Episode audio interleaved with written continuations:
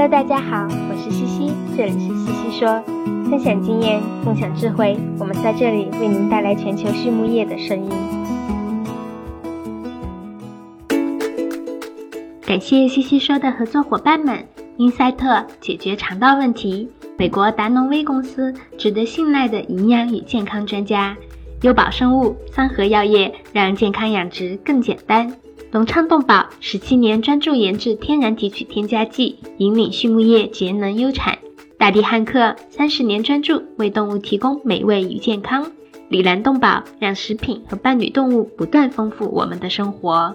康德全包膜凝聚未来，凝聚更多力量，释放更多能量。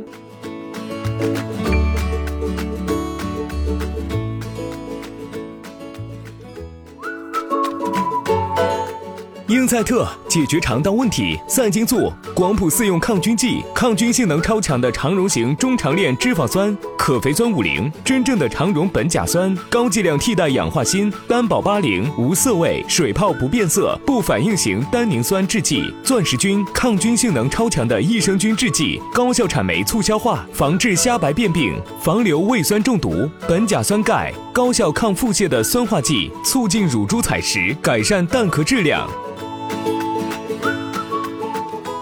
Hello，大家好，这里是西西说，我是西西博士公众号团队的丽婷。今天我们来聊一聊产学研的结合，如何有效的将高效的科研成果运用在生产实践中，生产中发现的问题如何通过高效平台进行解决，如何让连接生产一线和高效的桥梁发挥最大的功效，这些都是畜牧业人士关心的问题。今天的西西说 and Swinet 邀请到了南达科他州立大学的教授 Bob Sala 博士。之前呢，我们也有出过一期 Bob Sala 教授的采访，感兴趣的小伙伴们可以点文中的链接回顾一下。那今天呢，就让我们从 Bob 多年的科研和实践经验来展开聊聊这个话题吧。首先来认识一下 Bob 教授。他从小生活在南达科他州中部的一个家庭农场。一九八二年的时候，他拿到了南达科他州立大学的学士学位。当时呢，正值农场危机之际，就业机会很少。幸运的是，Richard 教授呢，那个时候正在教猪生产学。他问 Bob：“ 你有没有读研的打算呢？”Bob 心想呀，既然不好就业，那我就读个研吧。于是他在南达科他州立大学取得了硕士学位，又在堪萨斯州立大学获得了猪营养的博士学位。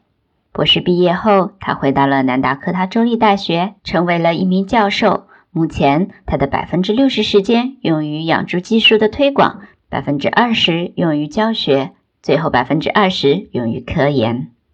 Bob 对养殖户提供实际的解决方案以及教学充满了热情。他觉得帮助他人的同时还能够赚钱，简直是世界上最幸福的工作之一。说到帮助他人呀，Bob 教授可谓是模范中的模范。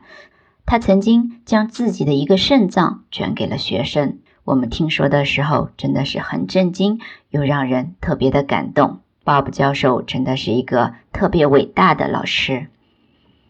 那么，采访首先呢，Bob 教授聊了聊高校在养猪业研究中的角色。他说呀，随着企业间的整合与发展，越来越多的大企业建立起了自己的研究中心、试验场等等。那么，大学在养猪业研究中应该扮演的角色是什么呢？我认为啊，最重要的是两点。一是为行业输送专业性人才，二是将科研落实到实际生产中。而要做到这两点，都离不开与企业与其他高校和科研机构的密切合作。先来谈谈人才培养吧。目前养殖业的不少同行都面临着用工荒的问题，特别是专业性人才的稀缺。但矛盾的地方是，现在入学的年轻人很少有在农场与各种动物打交道的经历。即使父辈有经营猪场的，估计也舍不得让孩子在猪场一线工作太久。对年轻一辈的实践教育重担，自然就落在了我们高校的身上。我就拿饲养实验举个例吧。饲养实验的第一步就是要做配方。一些学生做的实验配方看上去很理想，但从饲料厂的角度来看，那就并非如此了。因为至少有三十多种因素会影响饲料厂的实际经济效益。比如，从全球范围来看，用电成本还是很高的，美国的人工也很贵。有些原料看上去可能很便宜，但它的流动性差，很难从料仓里面下来，等等因素。那这些因素交织起来，会对饲料成本带来很大的影响。但由于很少有高校有专门的饲料加工系，因此这些因素往往被高校忽视。总之呢，在设计实验和配方时，学生们如果能考虑到生产实际情况和成本等因素，以及每一个决策背后的原因，这样势必会对学生的职业生涯产生积极的影响。此外呢，在试验猪场和商业猪场这两个不同规模的养殖状态下，得到的试验结果往往会有一定的差异。因此，高校不仅要培养研究生们在学校学会如何发现问题、科学的设计试验来解决问题，同时也要和商业猪场合作，开展大规模的生产试验，为学生提供真正的一线工作体验。在这里呢，嘉宾提到了南达科他州立大学是一所阵地学院 （Land Grant University），这其实呢是来自于1862年美国国会通过的赠地法案。它规定，每周凡是有一名国会议员就划拨联邦土地三万英亩，将土地的收益资助至少一所主要开设有农业和机械技艺专业的学院。这项法案呢，旨在于帮助美国高等教育系统从文科教育向实践教育的转变，以更好地适应国家经济的发展需要。大家熟知的爱荷华州立大学、明尼苏达大学。都属于阵地学院，正是因为有这样的历史，也使得这些阵地高校呢非常重视科研与生产的联系。他们的动科学院几乎都设立有 extension 部门，负责新研究、新技术的落地和推广。接下来呢，Bob 聊了聊高校在养猪业研究中的第二个角色，如何将高校的科研落到实际生产中。那我就以南达科他州立大学与国家生猪协会开展的一个项目来举个例吧。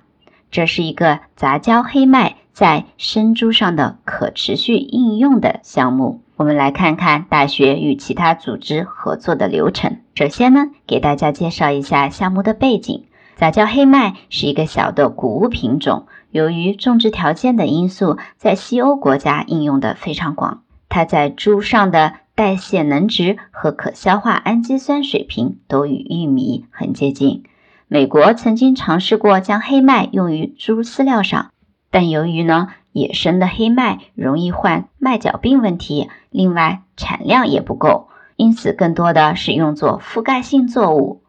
也就是 cover crop。在生产一段时间后，直接翻入土中，可以肥化土壤，防止水土流失。这样来增加根种系统的多样性。随着欧洲对黑麦进行了杂交，能够抵抗麦角病，产量也就上来了。在南达科他州的产量能够达到一百一十普氏尔每英亩，与玉米相接近。那么，我们就可以用杂交黑麦作为第三种轮作作物，打破大多数地区单一的玉米大豆轮作，进而减少杂草生长，提高土壤肥力。增加种植业的可持续性。我们和国家生猪协会对杂交黑麦在养猪业以及对农业经济上的应用与影响很感兴趣，于是便联系了 Pipestone 的猪场，而他们也很感兴趣。大家一拍即合，进行了一个评估实验。我们选取了将近两千四百头育肥猪，初始体重在四十三公斤左右，一直饲喂到一百二十五公斤。杂交黑麦替代玉米的比例有四个梯度，分别是零、百分之四十、百分之七十、百分之一百的替代玉米，且各组是等能日粮。结果显示呢，平均日增重、平均日采食量随着杂交黑麦添加比例的增加，呈现了线性下降的趋势。有趣的是，杂交黑麦替代玉米比例百分之七十时，这个趋势几乎是二次的，比例再大，数据就不那么好了。饲料转化率呢没有显著的影响，而动体品质上来看，动体率、动体重、备标后点价都有下降。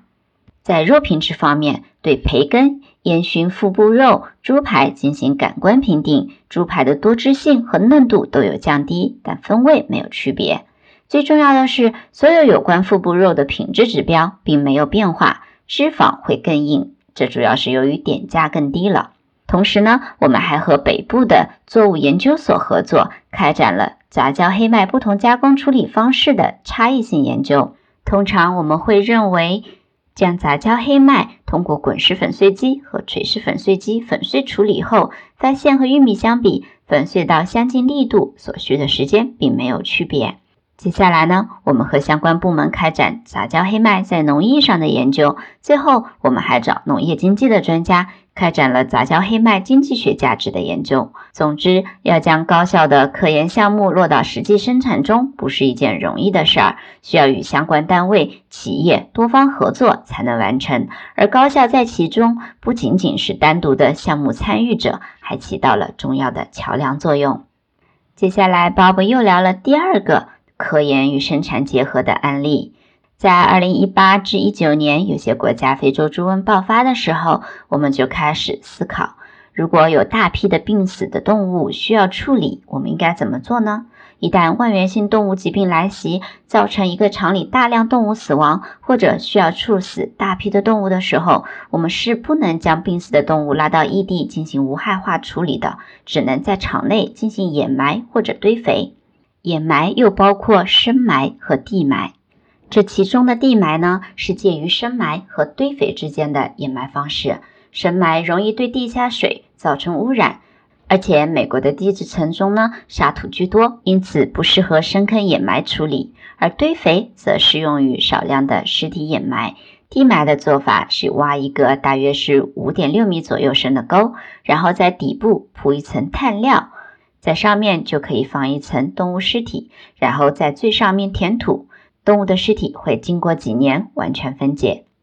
基于这点，我们联合不同的高校、不同州的养猪协会合作，开展了地埋对病死猪处理有效性的研究。我们使用了猪塞尼卡古病毒模拟非洲猪瘟病毒进行攻毒实验，将处死后的猪放到坑中掩埋。然后在大约一点八、五点五和十一米处进行取样，检测地下水样中塞尼卡古病毒的含量以及过滤硝酸盐、大肠杆菌的情况。在首次检测时，我们在一点八米和五点五米处检测到了该病毒的 DNA，但是六个月后呢？在大约十一米处的这个层面的水样中，并没有检测到病毒。同时，对地埋的猪的尸体上取样进行 PCR，也检测到了病毒的 DNA。然后呢，我们将水、组织和碳量病毒阳性的样品再进行生物活性鉴定，通过攻毒保育猪，并没有引起疾病的爆发。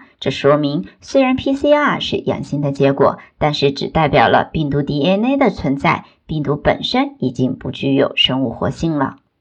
此外呢，我们还对不同的碳料进行了比较，结果发现啊，玉米秸秆在促进发酵升温上更好，而在减少大肠杆菌和硝酸盐方面呢，锯末的效果要更好。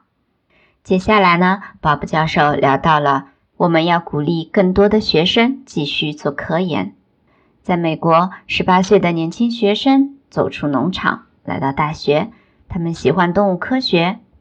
通常会选择以下三条发展之路：一是拿到学位回到家乡管理家庭农场；二是去兽医学院学习兽医，然后回家，或者是去其他的农场；三是去畜牧相关的产业界。相比于继续留在动科专业进行研究生深造，可能更多的本科毕业生会选择去考取兽医。不过呢，兽医学院毕业生平均学费负债是三十万美元，这也是一笔不小的费用哦。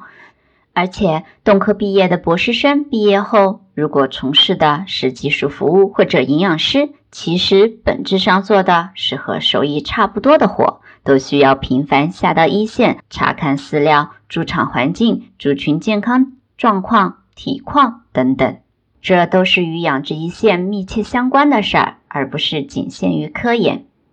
许多大学在本科阶段就让学生接触科研，在大一、大二时，如果有学生表现出对动物有极强的兴趣，但你问他们是否想做科研，他们的答案很可能是否定的，因为他们并不了解研究生到底要做什么或者能做什么。这个时候，就带他们下猪场喂料、配种，到实验室做实验，这么一系列的组合拳下去。让他们知道能做什么，也许会使他们对科研产生兴趣。美国国家生猪协会就会为本科生提供补助，用于开展科研工作，并让他们去动科相关的会议上展示自己的科研成果，这样他们就会很有成就感，有助于学生们更好的开启科研生活。总之呢，要发现有潜力的年轻人，并给他们多一些机会和选项。等这些年轻一代科研工作者成长起来，就能接替一批即将退休的教授们，让畜牧业的科研力量得以延续。